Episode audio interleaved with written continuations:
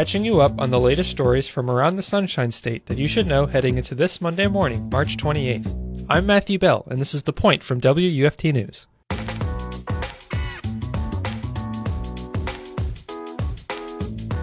The property managers of the former West End Golf Course in Newberry have been under fire recently. In the latest development, the property owner was fined over $37,000 for code enforcement violations and general lack of upkeep on the course. WUFT's Violet Comber Wilen spoke with reporter Shawn Humphrey, who covered the development that has caused more community members to be up in arms over the property. Here's Violet and Shawn. There was a lien issued on uh, West End Golf Club in Newberry. The course has been closed for around a little over two years now. It closed before Christmas in 2019.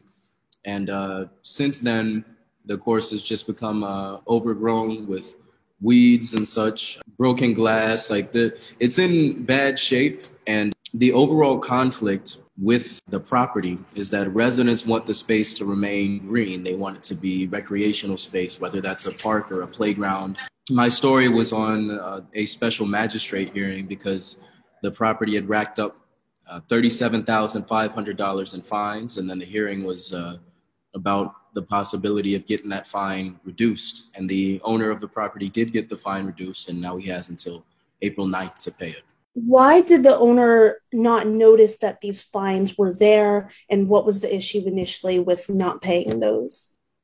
Well, he said um, he, he said he hadn't received notice because he used to live in Gainesville and had recently moved to Chicago. So most of the documentation and things like that were being sent to his Gainesville address. So he says that's why he had uh, no kind of notice. And he said that as soon as he received notice, he took care of it. And he hired a tree specialist to remove the trees that were causing the fines, uh, even though residents ended up reporting other code violations in the area or possible code violations. And then from your research, what is the kind of debate that's going on among this? I know you spoke about this a little bit, but what kind of developments are coming in that people are kind of rallying against? Well, uh, around the area, there's a lot of new housing. Um, you've got Tioga Town Center across the street, and I know that's been there for close to 20 years, not quite 20 years, but uh, residents, they, they just, there's no green space. The only green space that exists from I 75 to that area is right there at West End. And there's a lot of wildlife in the area, even as um, it's become more unkempt and uh, it's become more overgrown.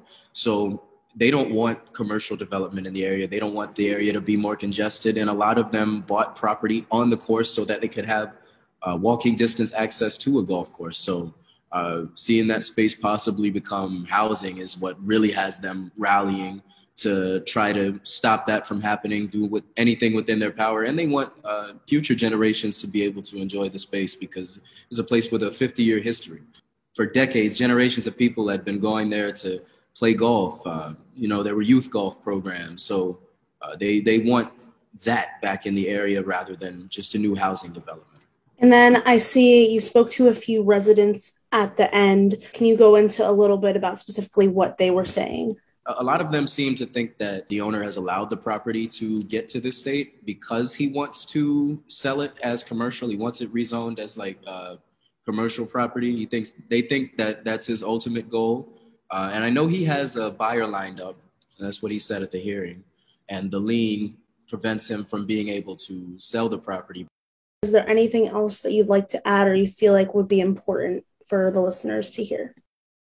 You know, I'm not trying to take a specific side or anything, um, but it was definitely interesting to see all these people just digging their heels in. Some of them uh, 75, 80 years old or, or older, and uh, people trying to fight for something that will be there after they're gone. So uh, that was an interesting part of the story, and that's why I enjoyed covering it. Even though I didn't get a direct comment uh, from Peter Min, the owner, to me, um, it was interesting trying to get around like both sides of this conflict and uh, without painting something that was super one-sided.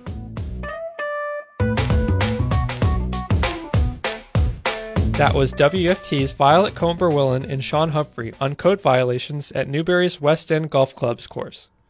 Now, let's catch you up on today's top stories from around the state. The man responsible for the slaying of a UF student in 2020 is expected to change his plea in court. In December of 2020, Margaret Paxton was struck and killed on University Avenue in a hit and run accident. The driver of the vehicle, who previously pled not guilty, was arrested nearly seven months after the incident. Authorities were able to identify the vehicle with the help of citywide license plate identification. Family members and friends of Paxton are expected to deliver remarks to the court later today. The mayoral race for Gainesville is heating up after comments are exchanged between two probable candidates. City Commissioner David Arreola accused former GRU General Manager Ed Bielarski of making anti immigrant statements on Facebook, the Gainesville Sun reports.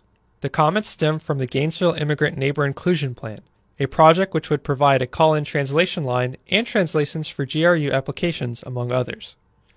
In a Facebook post, Bielarski stated he would like to keep the call in line for public comment but do away with the multilingual line. Commissioner Arreola doubled down in his statements, stating that Bielarski was, quote, pandering to the anti immigrant sentiment.